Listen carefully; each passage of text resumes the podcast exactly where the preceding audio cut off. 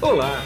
Você vai ouvir agora um episódio do podcast Vida Moderna para ficar atualizado com o que existe de mais moderno e deixa a vida mais interessante.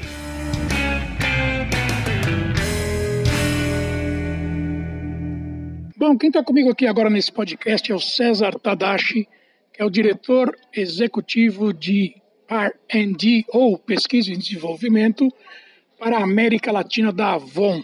Tudo bem, César? Tudo ótimo e você? Bom dia, Guido.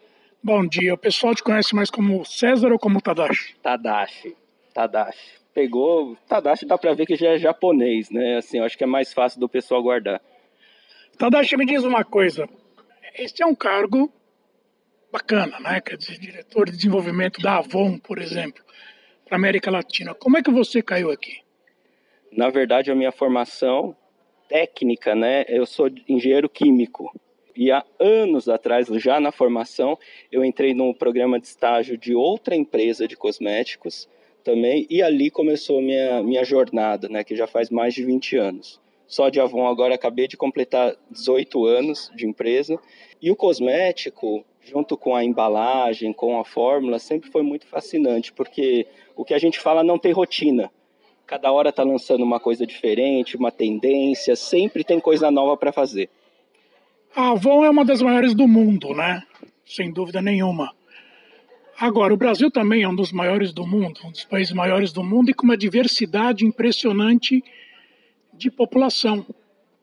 E quando a gente fala disso, as diferenças de tonalidades de pele e preferências de aroma, por exemplo, ah, como é que você enfrenta isso no teu dia a dia? Quer dizer, a Avon sempre trabalhou assim, ela era uma empresa mais voltada para a Europa e para a América do Norte. Ah, vocês estão tropicalizando não é a palavra, vocês estão adaptando os cosméticos para o mercado brasileiro de algum tempo para cá, né?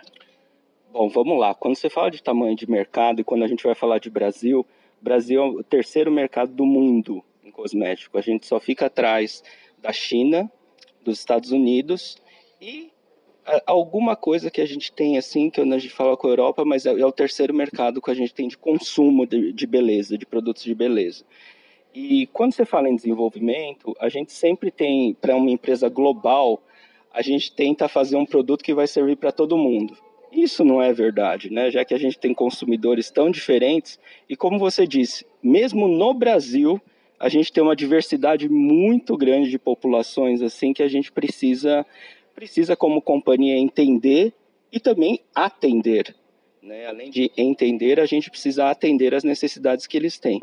Então, quando você fala de adaptação, sim, hoje mais do que nunca a gente começa a olhar, não, não, não chega num nível de falar em customização, né? Porque é muito diverso, mas ao mesmo tempo a gente fala de atender grupos que antes não eram atendidos por cores, por fragrâncias, por algum tipo de necessidade que não era coberta, então a gente faz essa adaptação sim de produtos que foram desenvolvidos lá fora.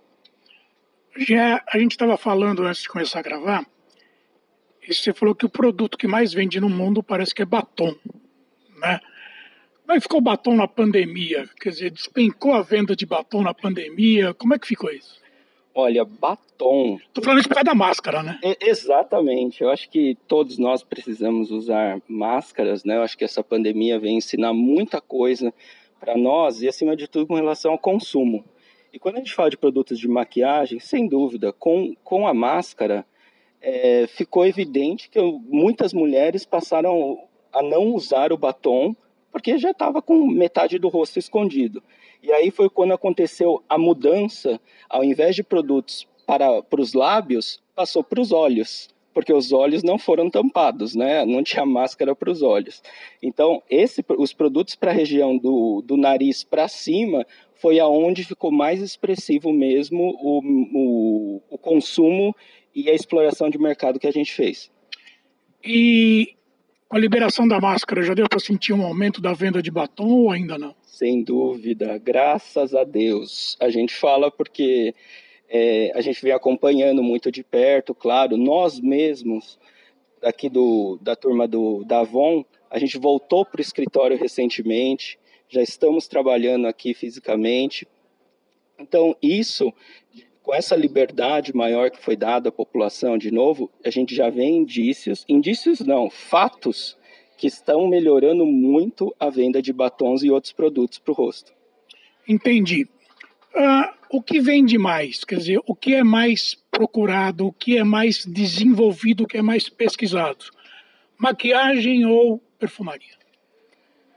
Olha, são dois mercados bem diferentes. Se a gente for falar de quantidade, a gente está falando de maquiagem, porque imagina, às vezes eu lanço um batom, eu preciso ter 20 cores desse batom.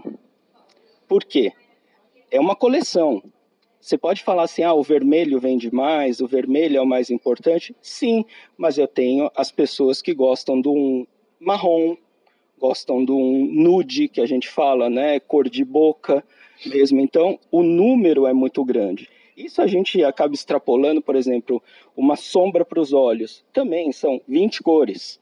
Então, em número de desenvolvimento, são muito maiores. Fragrâncias, por outro lado, ou perfumes, como a gente também fala, eles já têm uma coisa um pouquinho mais limitada, não precisa ser tantas variantes, geralmente depende da coleção, a gente faz um, um feminino e um masculino, mas aí se resume um pouco nisso, né? Ah, vamos falar de sustentabilidade um pouco agora. Você tem vários aromas frutados e tudo mais, né? Aroma, por exemplo, de café, aroma cítricos e tudo mais. Como é que está com essa coisa de sustentabilidade hoje? Usar esses aromas para fabricação. É tudo sintético, é tudo fabricado, é tudo químico ou se usa uh, insumos naturais?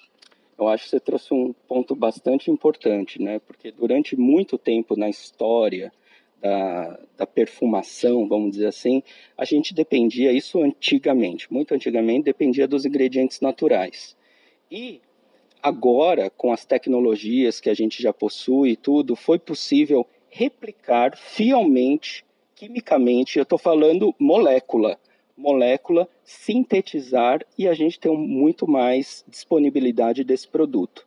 Porque o natural, querendo ou não, ele acaba variando, né? Depende de colheita, depende de água, depende do solo, depende de muita coisa. Então, existe uma variabilidade muito grande. O sintético não. O sintético, uma vez que você produz, você consegue repetir a mesma receita, vamos dizer assim, e você consegue ter uma, uma padronização muito maior com relação ao a matéria-prima que você está utilizando. Um é melhor que o outro? Não chegamos nisso.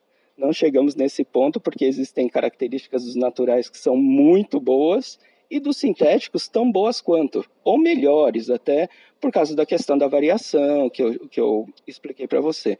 Então, isso contrapõe o natural hoje acaba contrapondo um pouco com relação à sustentabilidade, mas ao mesmo tempo a gente tem os sintéticos, que não tem nada a perder com relação aos ingredientes naturais. E aquela coisa de usar animal também não existe mais, né? Não, não. Isso eu acho que é, mercado, né, quando a gente fala de mercado, a Avon foi precursora em 1989, na verdade, foi a primeira empresa a eliminar testes em animais por exemplo. Né? E cada vez mais a gente está na busca de fazer desenvolvimento de produtos também que não tenham nenhuma matéria-prima com base animal. Como é que nasce um produto, por exemplo? Vocês estão aqui em pesquisa e desenvolvimento, você recebe demanda de quem? É do público, é do mercado, é da rua? Existe uma equipe que, que fala, precisamos lançar um, algum produto porque está chegando o verão, por exemplo? Aqui na nossa empresa a gente tem um departamento que chama inteligência de marketing né, ou inteligência de mercado. Então, eles sim estão no, direto em contato com o consumidor para entender quais são as necessidades. Então, são duas formas que a gente tem de desenvolvimento de produtos geralmente. Uma é quando o mercado, o próprio mercado ou os consumidores, eles demandam o desenvolvimento daquele produto e o outro seria quando a gente apresenta uma inovação e os consumidores, por ser uma novidade, por ser algo que eles não conheciam antes, eles acabam também se atraindo, vamos dizer assim, com relação a esse produto. Então, geralmente vem desses dois caminhos, e aqui internamente a gente tem um processo multidisciplinar, que equipes como marketing, é, o pessoal de supply, né, que a gente fala de abastecimento mesmo, e nós do desenvolvimento, a gente trabalha junto para traduzir essa necessidade que o consumidor tem. Tá ok. Eu quero agradecer bastante a tua entrevista para mim aqui. A gente vai voltar a se falar oportunamente, porque esse mercado não para, esse mercado é muito dinâmico. Eu te agradeço bastante por esses minutos. Eu que agradeço pela oportunidade. Cosméticos realmente é algo muito sedutor, muito interessante e precisando mais informações aí a gente se fala. Tá ok, muito obrigado. E aqui é Guido Orlando Júnior, diretor de conteúdo e editor do portal Vida Moderna. Tchau. Você acabou de ouvir um episódio do podcast Vida Moderna. Assine grátis nos apps Spotify, iTunes, Deezer, Tuning, Google Podcast e Android Podcast.